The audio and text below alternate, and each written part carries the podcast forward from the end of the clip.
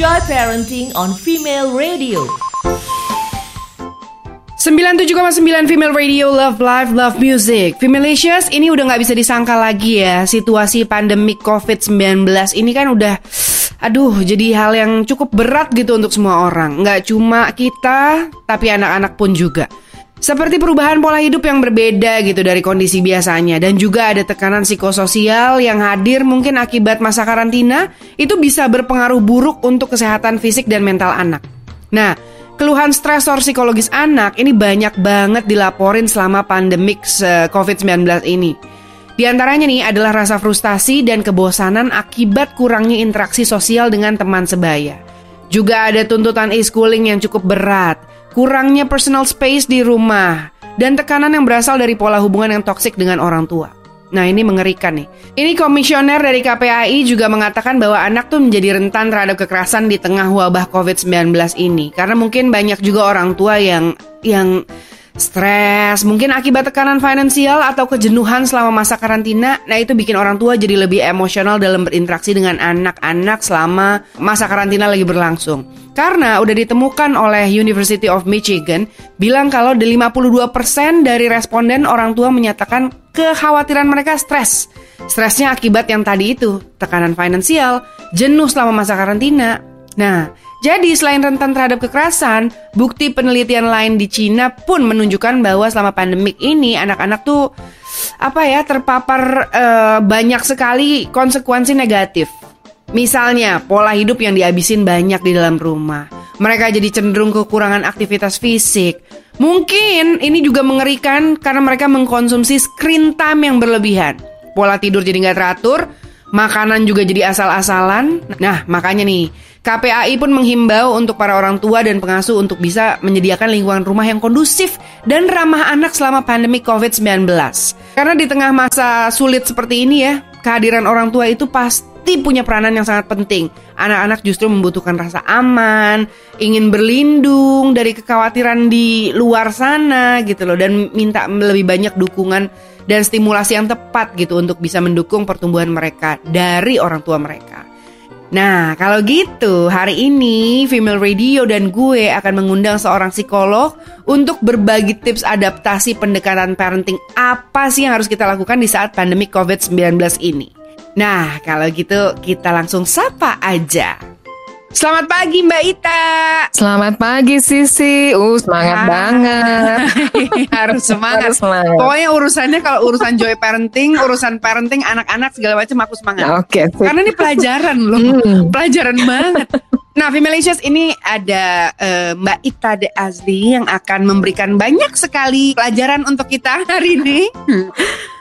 Tadi tuh aku lagi ini loh Mbak Ita hmm. lagi uh, ngomongin tentang adaptasi pendekatan parenting di saat lagi pandemi COVID ini. Mm -hmm. Kan banyak sekali orang apa anak-anak yang jadinya nggak karuan dalam tanda kutip adalah ya kena juga imbas dari emosi orang tuanya mungkin mm, betul. terus belajarnya juga jadi acak-acakan pola makannya juga gitu nah mm-hmm. tapi dari dialihinnya kegiatan belajar menjadi e-learning anak-anak kan berarti dihadapkan dengan berbagai tantangan emo fisik kayak emosional kayak yang memang harus mereka lewatin Mm-hmm. Kira-kira Mbak, support apa yang orang tua bisa berikan pada saat lagi overwhelmed dalam uh, mengalami tekanan akibat perubahan pola kehidupan yang disebabkan oleh si pandemi COVID-19 ini Mbak? Gimana Mbak? Iya ya, ternyata kita punya situasi yang uh, challenging nih ya, yang Aduh, uh, sangat nggak pernah kepikiran ya sih sebelumnya bahwa uh, nggak cuman kita gitu sama anak-anak juga gitu ya, uh, dan uh, kita uh, kayak stranded akhirnya di rumah bareng-bareng gitu. Asli, asli. iya. Tapi nah, apa yang harus dilakukan gitu Mbak untuk para orang tuanya? Oke. Okay, Support jadi, seperti apa gitu yang harus kita berikan? Sip. Nah, intinya sih gini. Hmm, ini kayak kita kalau naik pesawat terbang itu kan ada safety regulations procedures ya, di mana uh, kalau tekanan udara dalam kabin itu nurun, masker oksigen keluar, Nah, kita perlu untuk pakai masker oksigen buat kita dulu sebelum akhirnya kita dampingin anak-anak ya. Uh, Ya, Analoginya oke. kayak gitu. Intinya apa? Uh, kalau di, di apa ditanya support support seperti apa sih yang uh, bisa dikasih buat anak-anak yang memang sekarang ini juga udah mulai uh, ngerasain Hmm. nggak nyaman gitu dengan perubahan yang terjadi gitu. Intinya Mm, mm, mm, adalah mm, mm. sebagai orang tua nih kita perlu punya kepekaan uh, dalam mengamati gitu. Uh, ini perubahan perilaku yang muncul pada anak-anak kita seperti apa sih? Ya, ini kan Mm-mm, kalau mm-mm. dihitung nih sih biasanya uh, uh, umumnya kita di Indonesia ini uh, sudah menjalani uh, physical distancing dengan work from home, uh, kemudian school Mm-mm. apa study from home itu udah masuk Iya. uh, bulan kedua. Jadi sudah masuk minggu ke-8. Oh my god. Jadi aku udah 8 minggu di rumah. Oh my god. Oh my god. Pantesan ada satu uban loh tiba-tiba aku, aku nemuin satu uban di rambutku. Aku kayak Hebat loh bisa beban. ngelihat aduh aduh. saking gabut ya jadinya bisa kelihatan langsung ada uban. Asli, asli pas lagi nyatok rambut gitu mbak lo. Ini apa nih putih satu di belakang? Nah itu. Kemarin juga akhirnya ngobrol gitu ya lewat eh, beberapa eh, sesi-sesi live talks gitu. Eh, eh. Itu baru ngeh gitu kita semua bahwa "Hah, ternyata ya udah berminggu-minggu gitu. Nggak cuman seminggu dua minggu tapi lebih dari itu. Kebayang nggak? Kitanya aja kerasa gitu ngerasa eh, mulai bete mulai frustrasi mulai bosen gitu. Gimana Mm-mm. anak-anak nah Iya. Iya kan, nah jadi dengan pakai masker oksigen itu kita kan jadi lebih punya empati lah ya sama anak-anak gitu kan. Hmm, hmm, hmm. Nah jadi eh, yang paling utama sih biasanya kalau anak-anak itu eh, kayak anak kecil aja kalau dia nangis tuh biasanya either dia ngantuk atau diapersnya eh, basah mesti diganti Iya, atau dia iya, lapar gitu kan. Iya, Nah, iya. kalau ini kan mungkin lebih dari sekedar itu gitu kan. Jadi anak-anak itu dia biasanya memunculkan perubahan perilaku Eh, sebagai eh, caranya dia mengkomunikasikan ketidaknyamanan atau kebingungannya terkait sama situasi yang lagi kita jalanin bareng-bareng ini gitu kan. Nah, setiap anak tuh beda-beda gitu kan. Kayak di rumah deh. Eh, Maika sama siapa sih? Eh, Kairo. Kairo. Nah, itu kan mungkin aja ya Sisi ngelihatnya kalau Kairo pas lagi bete beda mungkin sama Maika gitu kan ah, cara ah. dia ngungkapi- ngungkapinnya. Sama anak-anak juga seperti itu. Nah, kita perlu peka terhadap perubahan-perubahan eh, fisiknya dia, perubahan emosinya gitu kan. Eh, Kalau Oke. ditanya anak-anak stres nggak sih? Dalam situasi seperti ini yang harus stranded di rumah, oh iya banget gitu. Masa sih mbak? Tapi kayaknya Iya. anak-anakku, anak-anakku kayaknya tiap hari gitu aja rusuh aja, tiba-tiba menjadi gasing, tiba-tiba menjadi zombie, tiba-tiba jadi Godzilla. Nah, itu uniknya anak-anak. Mereka tuh kalau mereka ngerasa, ngerasain apa ngalamin stres atau Hah? di stres gitu, itu Hmm. nggak kayak kita gitu. Mereka tuh punya caranya yang luar biasa gitu untuk dealing sama eh, apa namanya reaksi-reaksi mereka sendiri ya. Eh, jadi kayaknya Iya. kesannya nggak ada apa-apa, padahal mungkin di dalamnya mana tahu ya. Sih. Intinya eh, sebetulnya eh, kita nih yang jadi orang tua perlu ngeliat gitu apakah memang anak-anak membutuhkan support eh, atau support seperti apa yang dibutuhin sama anak-anak. Intinya Mm-mm. kita perlu eh, bisa bantu diri kita untuk tetap tenang. Nah itu tuh Oke. yang yang challenging Itu buat benar. Satu-satunya aku mem- memberikan ketenangan dalam diriku adalah kalau aku masuk ke toilet dan diam saja di situ. itu tenang. Aduh, nggak bener banget. Terus terus mbak. gitu. Jadi kita perlu untuk stay calm gitu kan. Oke. Eh, supaya pada akhirnya kita bisa ngasih oksigen kita buat anak-anak kita gitu dan Oke. anak-anak tuh yang jelas adalah mereka butuh atensi kita, butuh perhatian kita, butuh kepedulian kita, butuh untuk kita caring sama dia gitu dan butuh untuk kita bisa berempati sama mereka. Jadi nggak sotoy gitu kan? eh, ayo makan dulu dong ininya. Benar-benar. Eh, Kamu mesti istirahat gitu kan. Apa sih gitu yang kayak gitu-gitu ya. Sementara anak-anak udah tidur lebih dari 8 jam misalnya gitu kan. Iya, Terus iya, kita iya, ojok-ojok dia suruh tidur malas banget gitu. Jadi eh, Iya, benar-benar. Nah, buat anak-anak yang lebih kecil, eh, mereka biasanya cukup reaktif kalau ada perubahan-perubahan yang bikin mereka nggak nyaman. Dan itu kita ke- kebantu sebenarnya. Secara kasat mata kita bisa Hmm. ngelihat perubahan itu dari ekspresi wajah, dari perilakunya gitu ya, dari mungkin eh, apa Hmm. namanya ungkapan-ungkapan verbalnya dia gitu kan. Nah, tapi kalau yang udah Iya, lebih iya, gede nih biasanya anak yang SD yang lebih menyimpan, lebih Nah misterius. betul gitu. Seringkali mereka ngerasa kayak ah gue kan nggak mau nggak apa nggak beda dong sama adik gue.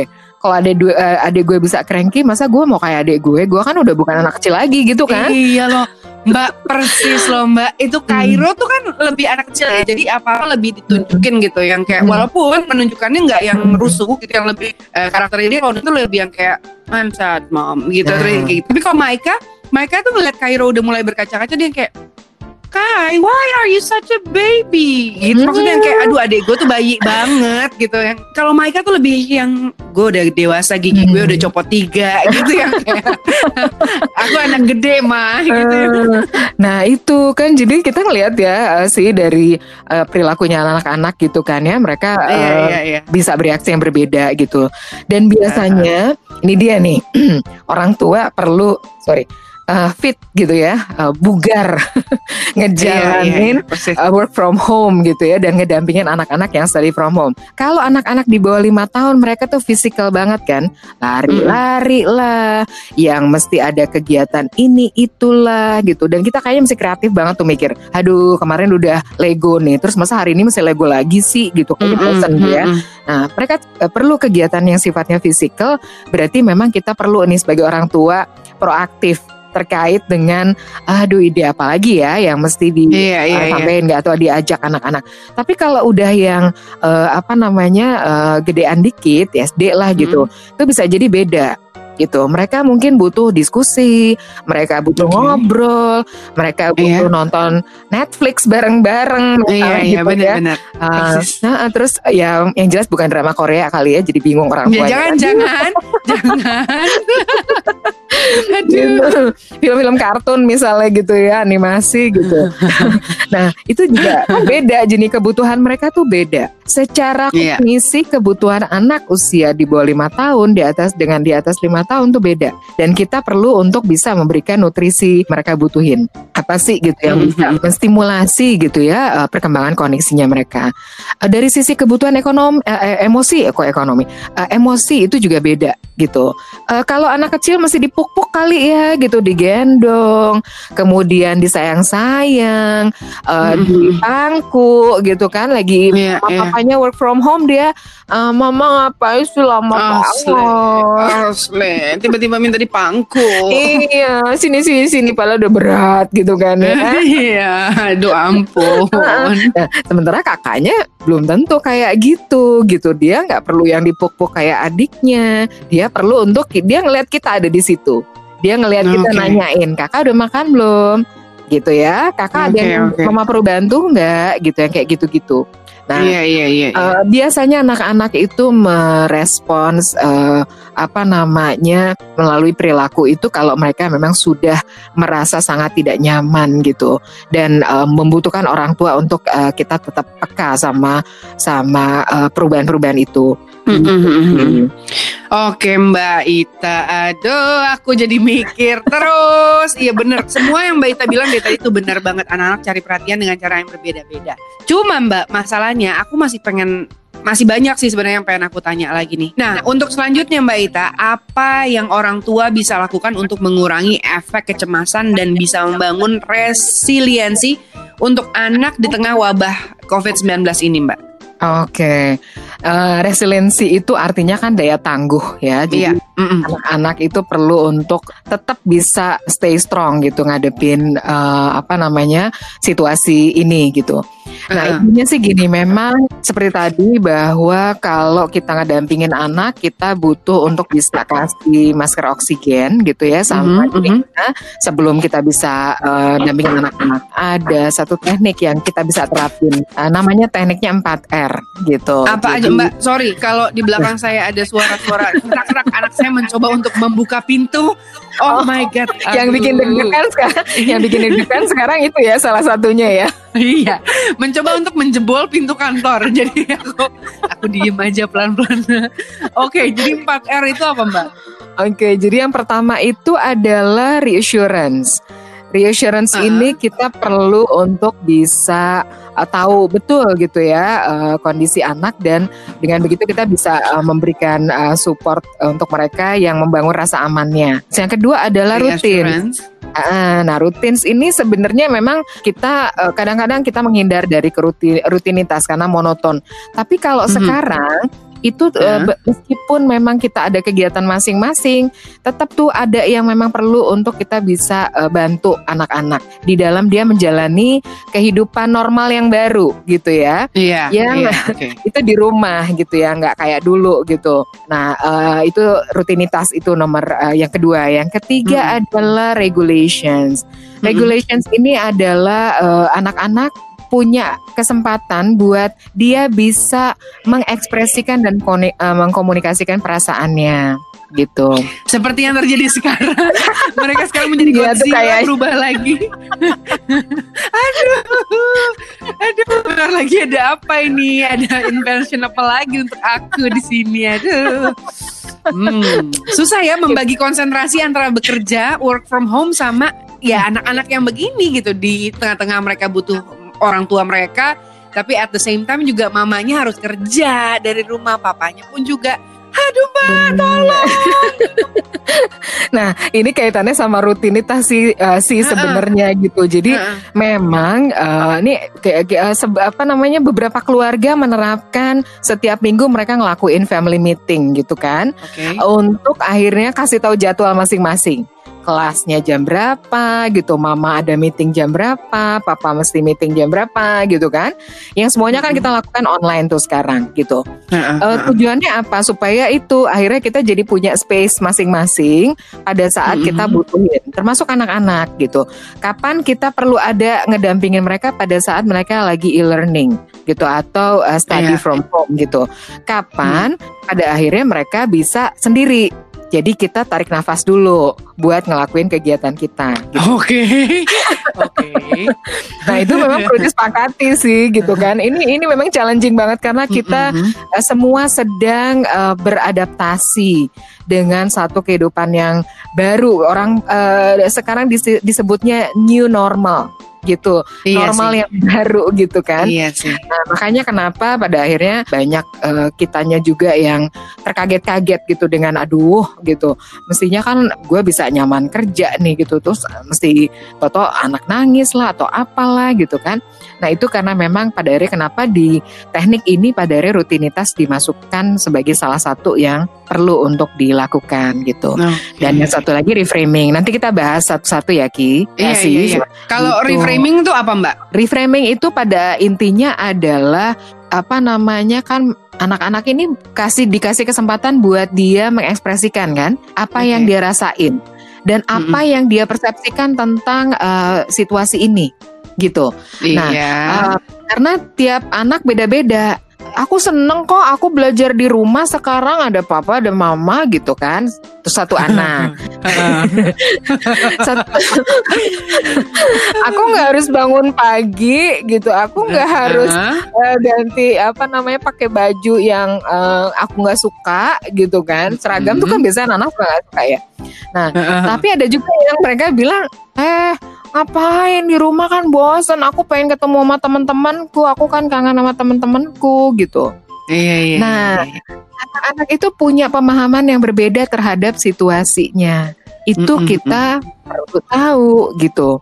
Buat anak-anak kita gimana ya gitu. Sehingga kalau misalnya ada nih eh, anak yang bilang bahwa ah nggak enak ah di rumah terus, bosen dan sebagainya. Sementara kita nggak tahu sampai kapan gitu Iya kondisi sih. ini. Benar sih. Ya kan? Gimana coba ngeyakinin anak-anak? Everything uh, will be Eh, okay. Iya susah sih Mbak. Mereka juga mungkin belum. Iya, kan? Iya iya sih bener sih. Aku nggak bisa. Aku nggak bisa berkata-kata apa apalagi karena aku pun juga coba untuk uh, menjelaskan sedetail seclear mungkin gitu bahwa sekarang keadaannya seperti ini. Tapi anak-anaknya ya kabur-kaburan aja gitu ya kayak oke terus jalan terus oke mau. Kenapa salah satunya di dalam kita membantu anak-anak membangun resiliensi, reframing ini dibutuhkan? Supaya kita jadi lebih tahu gitu ya bagaimana anak-anak ini memahami situasi mereka sendiri gitu ya secara emosi di dalam pikirannya gitu. Dan kemudian apa sih yang eh, mereka pada akhirnya bisa membantu dirinya untuk tetap bisa tenang. Kalau dia bosan gimana caranya eh, dealingnya? Karena tiap anak-anak beda tuh ngatasinnya gitu kan. Iya iya iya. iya. Makanya teknik itu pada akhirnya jadi diterapkan oleh eh, eh, banyak orang tua pada saat membantu anak mengatasi eh, kecemasannya mereka gitu. I see. Baik, baik, baik. Nah, terus Mbak gimana nih Mbak? Kita bisa mengoptimalkan kualitas waktu yang kita habisin sama keluarga, terutama sama anak-anak nih pada masa karantina kayak gini. Karena kan ya walau gimana pun ya si pandemi COVID-19 ini kan bikin kita sadar juga gitu mana yang penting, mana yang nggak penting buat kita dan membuat kita jadi bersyukur juga kan. Maksudnya eh, selama ini kita banyak kerja di luar mengharapkan lebih sering kumpul keluarga sekarang benar-benar dikasih nih ya kumpul di dalam rumah nggak boleh ke mana-mana. Dan bersyukur juga masih punya rumah yang nyaman buat berlindung dari paparan luar gitu. Masih punya kerjaan walaupun kerja di rumah. Gimana caranya kita bisa memberikan eh, mengoptimalkan waktu kualitas waktu dengan keluarga mbak Kualitas waktu ya, quality Mm-mm. time. Memang sekarang ini banyak orang tua yang akhirnya menyadari gitu ya. Dulu kita sering ngomong, aduh anak-anak udah cepet gede ya gitu. Kayaknya waktu tuh Benar. terbang kan Benar. gitu. Nah, oke, make the best of the moment now. iya kita kita tuh kadang nggak ngeh anak-anak itu tumbuh dan berkembang. Eh, baru kita ngeh kalau kita ngeliat foto. Kalau Iya, kita bener. buka lagi uh, Bener. video Betul. zaman dia kecil gitu kan. Persis. Terus ngelihat yang di depan mata kita sekarang gitu realitanya. Ya ampun, ya anak gue udah gede banget gitu kan. benar benar benar benar Nah, jadi kemarin itu ada beberapa orang tua juga yang sharing gitu eh, apa gimana caranya memanfaatkan waktu yang kita nggak tahu nih sampai kapan kita perlu ada eh, apa namanya ngejalanin work from home, study from home gitu kan. benar Intinya adalah bagaimana kita betul-betul make the best of our moment together mbak di karena rumah. Karena Gitu. bener sih Mbak, karena kemarin baru Hmm. minggu lalu gitu ya, aku sama adikku gitu kita buka apa harddisk kita yang lama, terus kita buka-buka banyak banget foto-foto dan video anak-anakku waktu masih bayi, masih mau bahkan suaranya tuh juga masih kecil gitu, terus aku nangis loh Mbak. Aku benar Oh, nangis yang, yang ngelihat Maika Oke. gitu ya Allah my, my my dear baby gitu yang dulu gue pengen-pengenin Heeh. banget. Kok sekarang gue Heeh. lebih banyak ngomel kalau dia nggak mau nurut, kalau dia nggak mau nurut gitu loh. Maksudnya kayak sisi kok gini sih gitu janganlah gitu. Jadi dan berasanya benar kata Mbak Ita tadi. Tiba-tiba kok Maika Hmm. udah mau tujuh tahun. Padahal di Hmm. video itu kayaknya emang Iya gitu loh mbak. Jadi kayak ada yang kok hilang Kayak hilang berapa lama gitu. Apakah aku kurang menghabiskan waktu bersama mereka Atau kurang berkualitas? Tapi kok kayaknya udah udah kasih semuanya gitu loh. Mm-mm. Gimana tuh mbak? Creating beautiful memories di tengah Di tengah ini Tekanan-tekanan kita sekarang ini. Eh, salah satu yang pada akhirnya eh, dari sharingnya orang tua gitu ya, ku pada akhirnya bilang sama mereka, ini waktunya untuk kita lebih sering ketawa bareng sama mereka Mm. dibanding marah-marah. Gitu. Iya Oh challenging banget tuh gitu ya, challenging banget tuh gitu ya. Kan katanya orang kan eh, nyesel itu biasanya belakangan gitu kan ya. Nah jadi pada akhirnya gimana create moments bareng-bareng gitu ya eh, dengan keluarga eh, di rumah sekarang ini eh, yang pada akhirnya kita benar-benar bisa ngerasa eh, bersyukur gitu ya bahwa kita eh, bisa bareng masih bisa bareng-bareng sehat gitu ya masih bisa melihat mereka eh, tersenyum dan ngedengar suara tawa mereka. Mm-mm. Kemarin Mbak ini uh, di lagi nih. beberapa Mbak Ita ngomong gitu aku nangis lagi nih. Ah, terus terus. ini aku juga kemarin sempat loh uh, sih uh, terharu biru gitu karena di beberapa sosial media itu ternyata ada orang tua yang uh, sama anak Mm-mm. Uh, di di masa mereka ngejalanin work from home dan study from home Mm-mm. itu yang remake foto-foto waktu mereka kecil gitu. Jadi mereka itu coba untuk remaking moments. Oh iya iya Di iya. mana lihat, mereka- lihat. Ya gitu dan itu di apa namanya lucu gitu ya Eh, kan ada beberapa eh, apa namanya ada beberapa foto dan video gitu Iya, yang iya. di compile ya gitu. Itu kebayang nggak? Ternyata mereka lakukan itu pada saat eh, menjalani eh, work from home ini dan study from home. Jadi di rumah kan eh, ya sama ya lo lagi lo lagi gitu Iya, kan ya. iya. tapi gimana caranya kita bisa tetap ketawa bareng? Dan salah satunya kemarin baru eh, saya juga ngadain satu kegiatan dengan eh, apa namanya dokter. Eh, tertawa itu kan adalah obat yang terbaik. Hmm, gitu Eh, hati yang gembira adalah eh, obat katanya gitu ya Iya. jadi pada saat kita nemuin lagi foto-foto lama Mm-mm. gitu itu kan pada akhirnya salah satu yang membuat kita punya kualitas apa kebersamaan dengan anak-anak kita Benar, Gitu. benar. Terus eh, ngedesain tuh gimana caranya kita bikin skenario supaya kalau misalnya itu mau di remake eh, kamu mesti eh, pak- pakai baju yang warnanya sama apa gimana gitu. Iya, Posisinya iya, mesti iya. kayak gitu apa gimana gitu kan. Dan itu benar-benar eh, we shared laugh together gitu. Kita pada akhirnya jadi benar-benar ketawa sama-sama. Ah, ah. Dan nggak cuma sekedar itu. Itu foto-foto lama itu kan dibuka lagi Iya. dan kita bisa cerita sama anak-anak dan anak-anak tuh bisa kayak memorizing gitu inget-inget oh iya, Iya, kan waktu iya, iya, itu iya. kita lagi jalan-jalan ke sini gitu Iya iya iya iya. kebayang nggak sih gitu dan itu ternyata bisa ngebangun bonding Benar, benar benar Mbak setuju. antara orang tua sama anak gitu Dan juga suami sama Jadi- istri, Mbak. nah juga suami benar sama istri tuh. Exactly. nah benar gitu kita nyusun foto deh gitu ya yang eh, apa namanya eh, kayak misalnya beberapa pasangan yang saya tahu itu mereka pada akhirnya juga jadi remake kayak video tapi dari foto-foto Iya, gitu iya, kan iya. terus di eh, dulunya eh, apa namanya ketemunya di mana Hmm. gitu terus eh, pada akhirnya udah ada anak-anak dan sebagainya dan waktu mereka nonton bareng kebayang nggak sih itu nonton bareng Mm-mm. Di share di eh, apa namanya di eh, di eh, bikin home theater sendiri Iya, gitu iya. ya.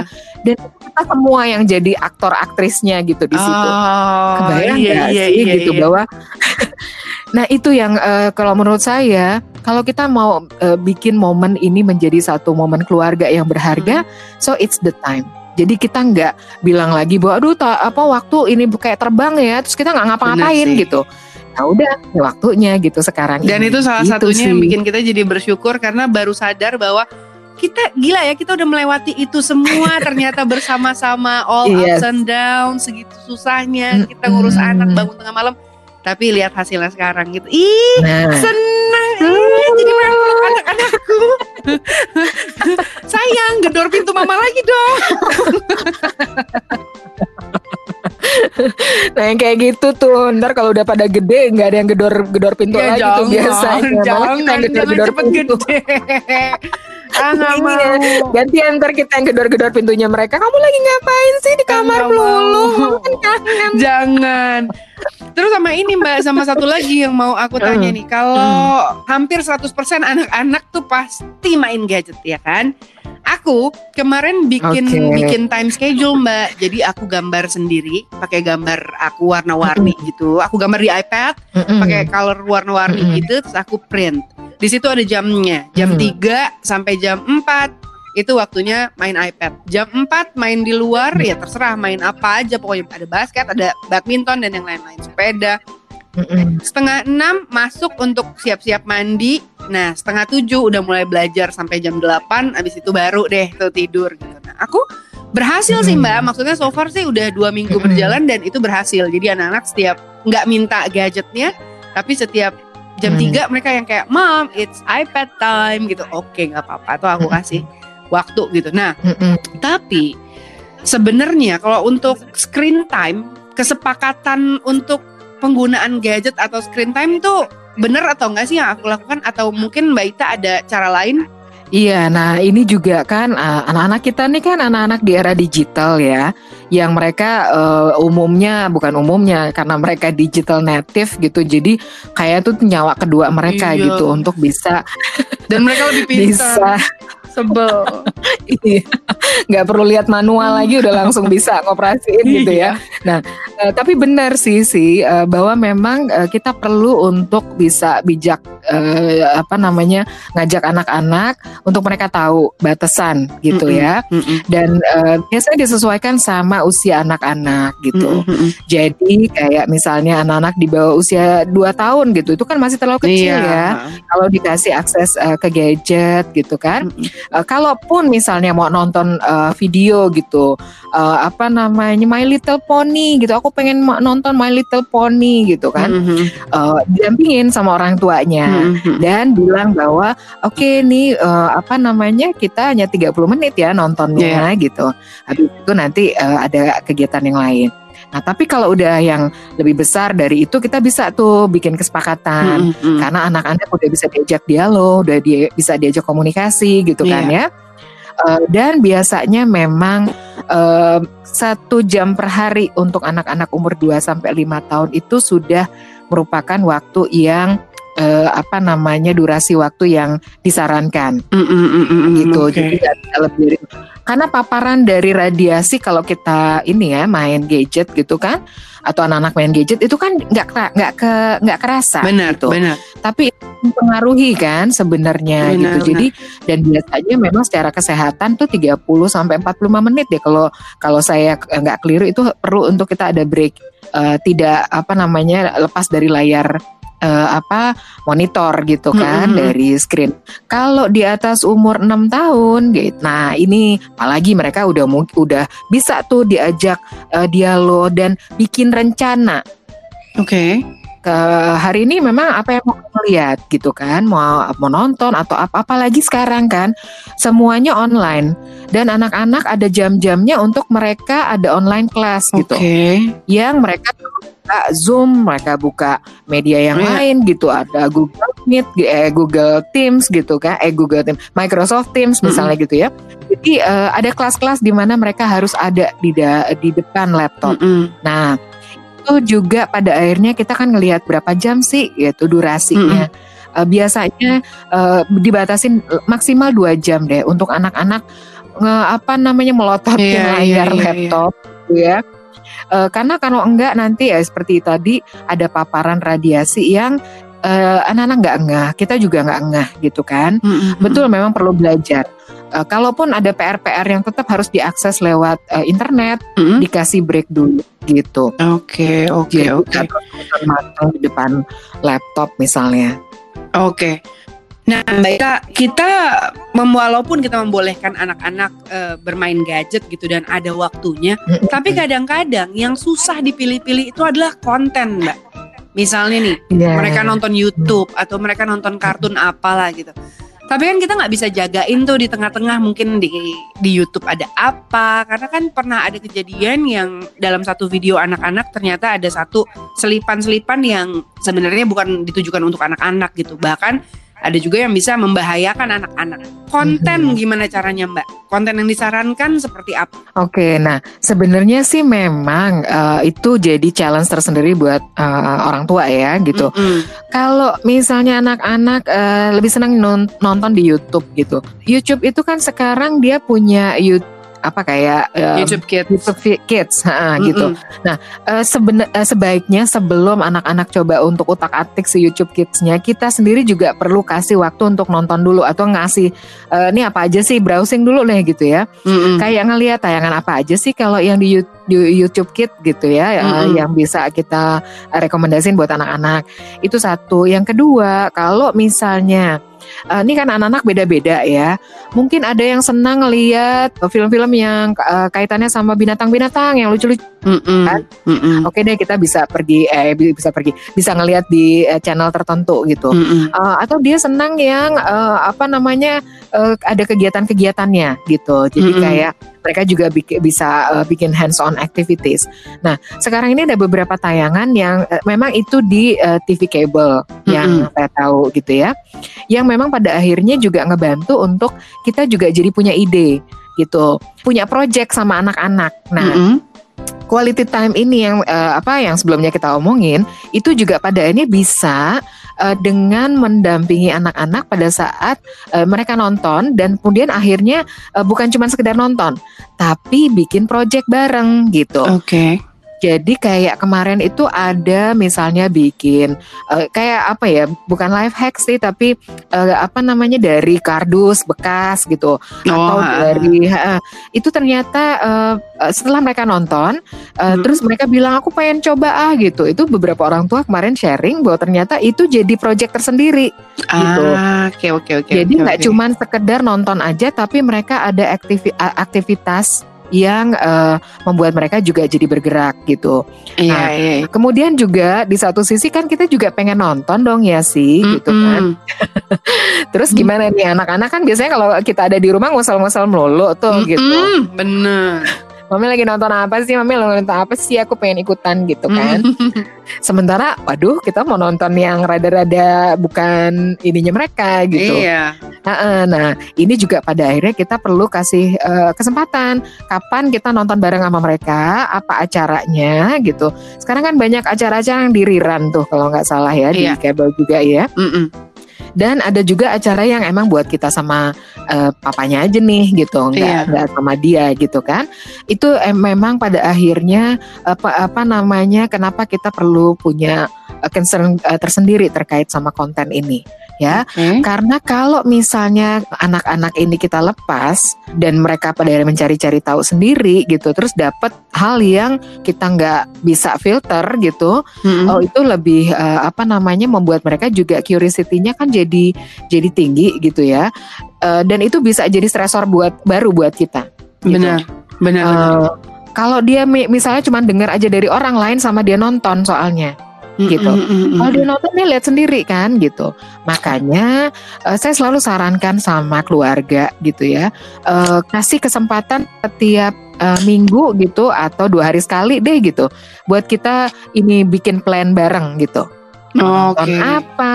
Nonton Ada movie night gitu ya Mbak ya. Nah betul gitu dan pakai pakai ya kalau kita ibaratnya kayak bikin home theater sendiri gitu kan ya Iya, iya, iya. uh, bikin popcorn apa segala macam bareng-bareng. Nah, itu juga yang membuat uh, apa namanya pada akhirnya selain memang uh, kasih kesempatan buat kita menghibur diri dengan nonton, kita juga bisa ngebangun bonding sama anak-anak.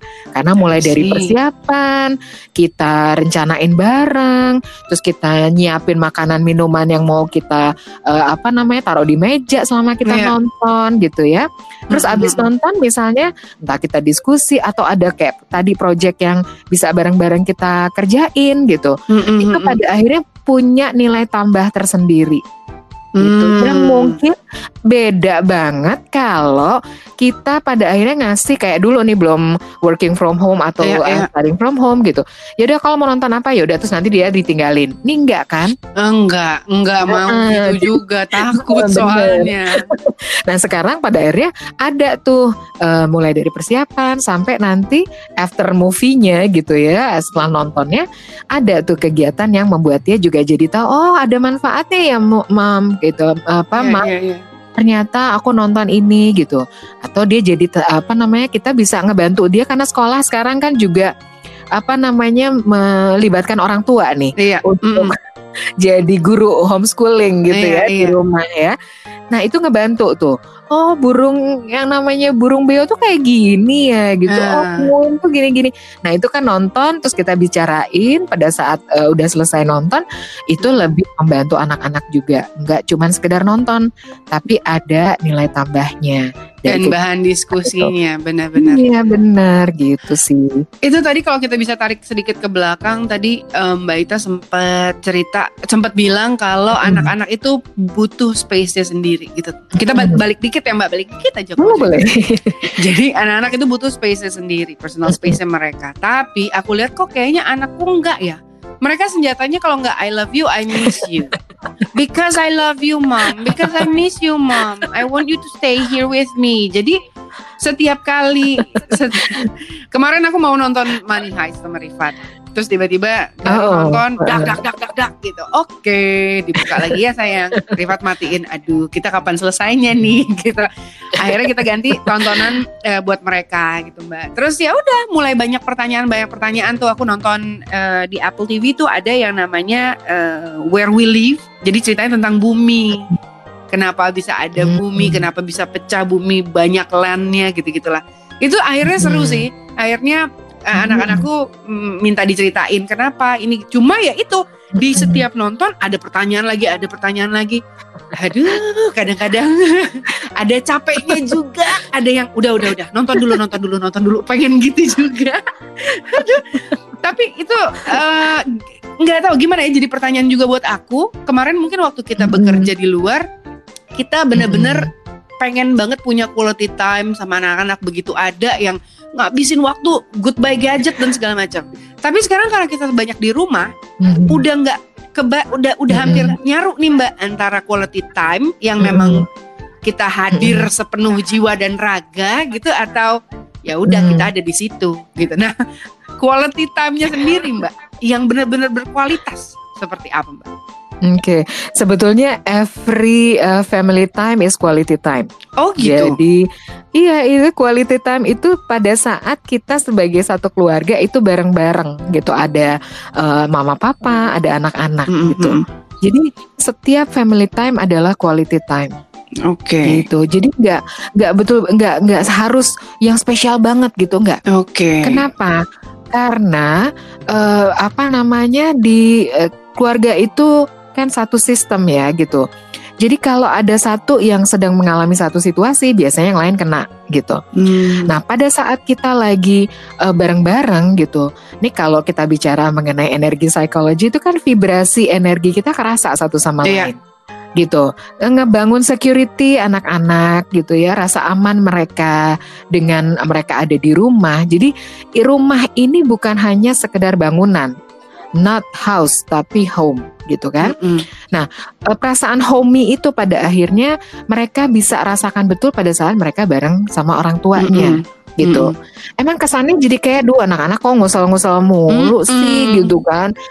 Menjemur aja kita kita berjemur gitu ya buat kitanya sendiri bukan jemur pakaian gitu, jemur diri Iya, gitu. iya.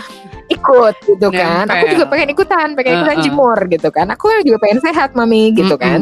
Oke bisa gitu kan. Nah eh, apa namanya eh, seperti tadi yang Sisi eh, sampein eh, tanyakan itu gimana sih gitu buat anak-anak juga kita punya space masing-masing gitu. Ada privacy buat kita sendiri gitu Mm-mm. kan.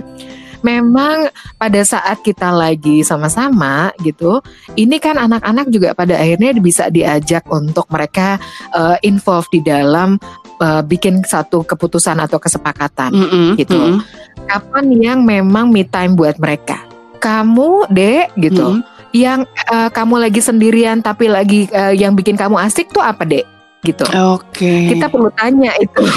kita perlu tanya. Karena kadang-kadang kitanya kita jadi orang tua kadang-kadang suka soto Eh, gitu ya. eh. Menurut kita kayaknya Kayaknya ini bagus buat anak gue nih. Ini kayaknya mak suka nih. Ini kayak interest nih gitu. eh, Nah gitu, ini enggak. Jadi eh, oh aku kalau lagi mandi gitu. Kenapa? Karena kan aku di bathtub mandinya senang banget gitu kan.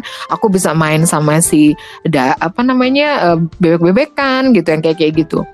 Oh oke, berarti me time-nya dia atau dia space buat dia pada saat dia lagi mandi gitu yang eh, apa namanya dia ngerendam sendiri misalnya gitu kalau di rumah eh, ada bathtub gitu ya.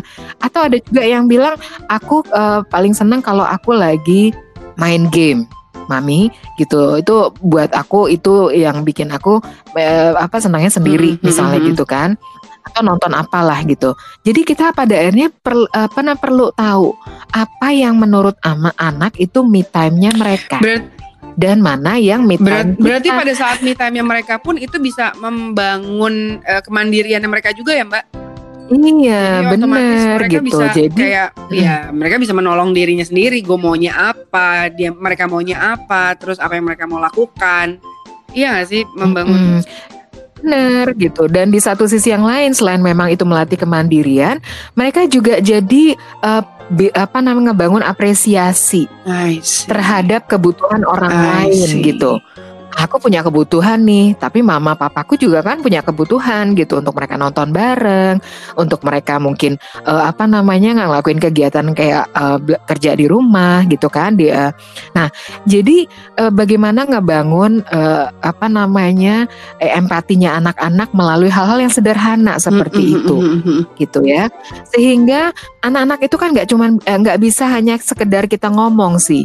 Kamu mesti ngerti dong, mama kan juga iya. butuh. Yeah. Memang kamu aja yang uh, pengen nonton mama kan juga gitu itu kadang-kadang uh, anak-anak belum tentu bisa yeah, ngertiin yeah, yeah. soalnya tapi kalau dia ngalamin sendiri hmm. gitu ya. Nah, kamu kalau lagi ini nih, kalau lagi ngegambar gitu kan, terus mama datang, terus mama grecokin yeah. rasanya gimana? Hmm. Kesel gitu kan.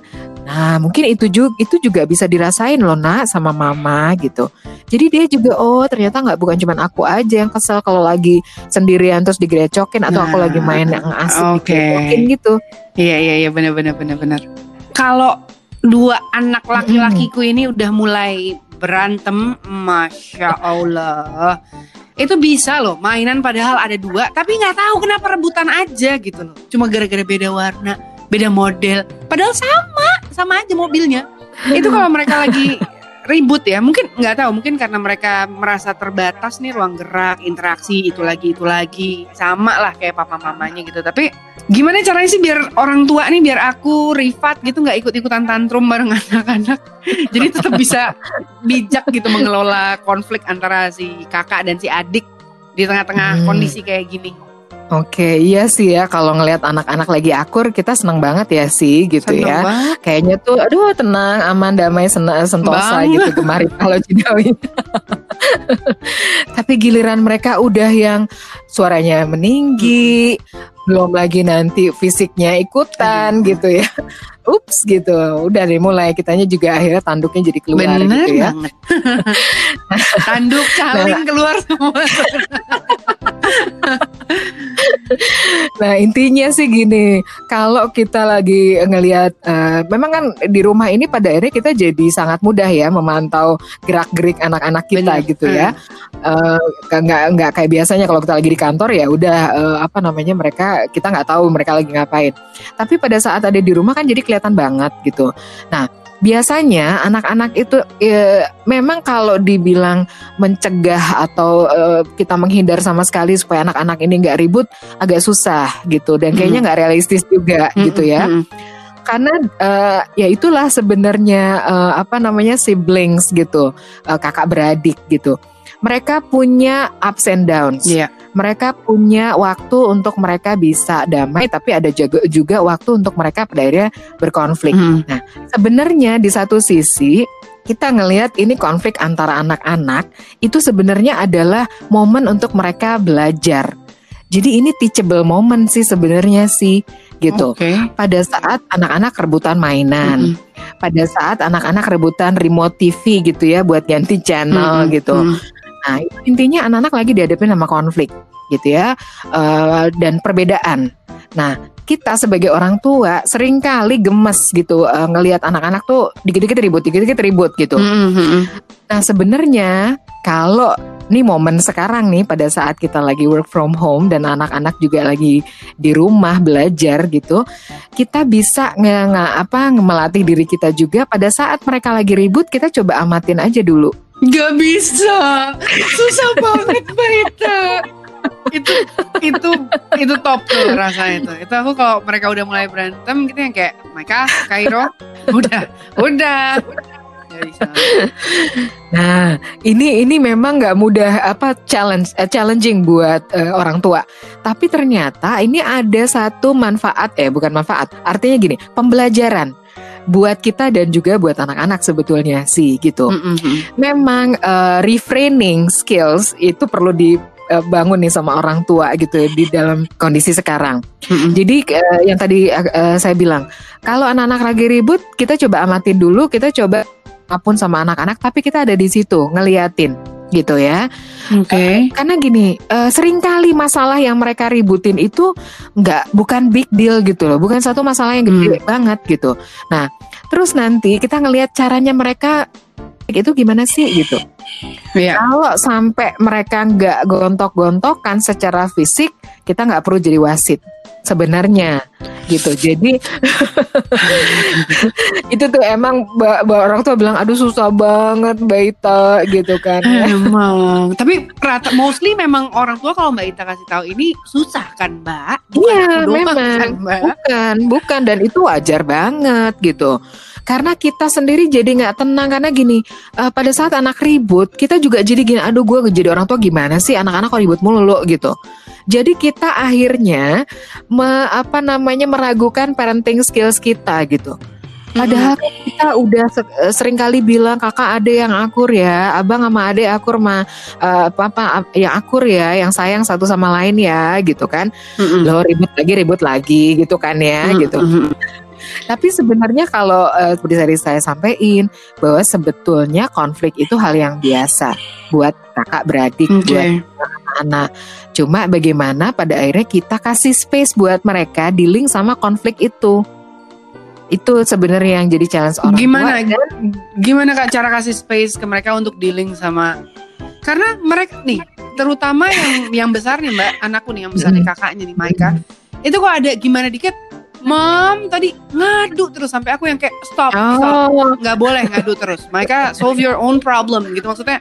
Bukan berarti Hmm. aku lepas tangan gitu. Cuma eh, aku pengen dia bisa menyelesaikan masalahnya sendiri. Gitu. Adiknya Mm-mm. justru malah lebih malah lebih apa ya? Malah lebih bisa gitu. Oke, I'm sorry Mike gitu atau yang gimana gitu. Because Cairo nggak mau Mike begini. Tapi kalau Mike yang besar nih justru lebih sering ngadu. hmm. Itu yang bikin aku jadi makin Jangan ngadu terus dong, sayang. Gimana cara Oh. ngajarin anak biar biar bisa, Mbak? Maksudnya biar biar mereka nggak biar dia nggak ngadu terus gitu. Hmm, Oke, nah ini kan eh, kita mungkin eh, Sisi bisa punya waktu kesempatan untuk eh, sama Kairo sendiri Mm-mm. untuk nanya sama dia gitu. Oke. Kayak kalau lagi ribut nih sama adik Mm-mm. gitu, Mm. kan mama perhatiin Kairo langsung tuh eh, Maika, Maika bilang yang sama mama. Heeh. Eh, Maika, Iya, sorry, iya. Maika bilang kan sama mama gitu kan, gini gini gini. Itu kenapa sih gitu? Oke. Kenapa Maika harus nyampein langsung ke mama? Oke. Nah dia kan punya alasannya. Kita coba dengerin, tapi ini di di apa kasih momen one on one ya. Mm-mm. Jadi Kairo nggak ikut eh, supaya eh, ini dia apa namanya kredibilitas dia sebagai kakak tetap terjaga dan adiknya tetap bisa respect sama kakaknya gitu I kan. see. Eh, ada momen yang seperti itu tuh sih Iya, gitu iya, kan. iya. Jadi nanti dia kasih tuh alasannya habis gini-gini aku kan kesel. kesel." Iya kak. Nah sekarang gini deh ya. Kita kan kalau eh, kalau kita kesel terus kan apa kakak juga nggak enak gitu kan. Maika juga nggak enak. Mama juga setiap kali dengar Maika nyampein gitu ya lagi ribut sama adik kan mama juga jadi gimana coba Eh, apa namanya yang eh, dirasain mama kan juga jadi bingung ada apa lagi sih gitu Mm. yuk kita ini ya sama-sama mama belajar juga Kairo belajar eh, apa Maika belajar juga gitu Mm-mm. Eh, jadi kalau misalnya gitu nih mama kasih usulan nih Eh, Maika udah umur 7 tahun kan ya Iya. sih? Ma, Hmm. belum mau tujuh Eh, tahun, jadi- mau tujuh tahun. Oh, mau 7 tahun. Oke. Nah, berarti kan udah bisa sebenarnya diajak dialog. Jadi nanti kalau lagi pas ada kejadian nih sama Mhm. adik gitu. Coba deh Maika eh, apa namanya? Stop dulu. Eh, kasih tahu sama mama. Oke. coba Maika bantu untuk bisa eh, apa namanya eh, iniin sama adik eh, atasin berdua sama adik misalnya gitu. Mm-mm. Nah kalau mama lagi pas eh, ada di situ bukan berarti terus Maika langsung bisa lari ke mama ngasih tahu nggak mama tetap ada di situ nak melihat kalian Iya. because you are children and I love you gitu. Iya iya iya oke. Ya Ya. nggak usah anak-anakku mbak mbak Ita ngomong gitu aja aku tenang rasanya. rasanya kayak oke I know you there gitu ya. Ah, Nah itu yes I I am here for you nak Iya, gitu. Iya iya iya. I will be there for you gitu. Nah, intinya adalah kasih uh, space dan kasih trust sama mereka, sama anak-anak bahwa yes, you can gitu. Oke. Aika dan Kairo bisa kok nyelesain masalah ini Noted. gitu ya. Oke. Karena kan kita sama-sama belajar Benar. gitu. Jadi pada akhirnya kita juga jadi agak Iya bisa sih, tarik iya nafas sih, dikit tuh bener sih sih. gitu. Bener sih, bener bener mbak. Tapi apakah itu juga bisa berlaku sebagai eh, apa ya em, teknik memediasi konflik antara kakak dan adik? Ah, betul, exactly. Kita jadi mediator. Oke. Jadi peran kita jadi mediator gitu. Yang nyelesain tetap mereka. Hmm. Kita hanya membantu fasilitasi aja dan melakukan mediasi pada saat mereka butuhin gitu. Oke. Jadi eh, nanti anak-anak ini nanti akan tumbuh dengan mereka sudah bisa membangun eh apa mulai melatih kemandirian Mm-mm. secara emosional. Jadi nggak kelingi sama orang tuanya. Nggak dikit-dikit dia jadi ngadu sama kita gitu. Mm-mm. In a long term gitu ya. Kalau misalnya adiknya tahu nih kakaknya dikit-dikit ngadu sama sama mama gitu kan. Itu kan jadi kayak apa mem- memicu ini di antara mereka tuh. Kayak ada gap Iya, iya, gitu. iya. Sementara aku enggak kok, aku, aku atasin sendiri, kakak apa-apa sama mama, apa-apa ngomong sama mama gitu. Mm-mm. Nah, hubungan mereka juga jadi akhirnya jadi jadi eh, kayak timpang gitu. Mm-mm. Nge, kak- adik ngerasa kok kakaknya nggak kayak bebel amat sih sebagai kakak gitu. iya, iya, Terus iya. how can I- ya kan how can I respect you Iya, gitu bener, kan?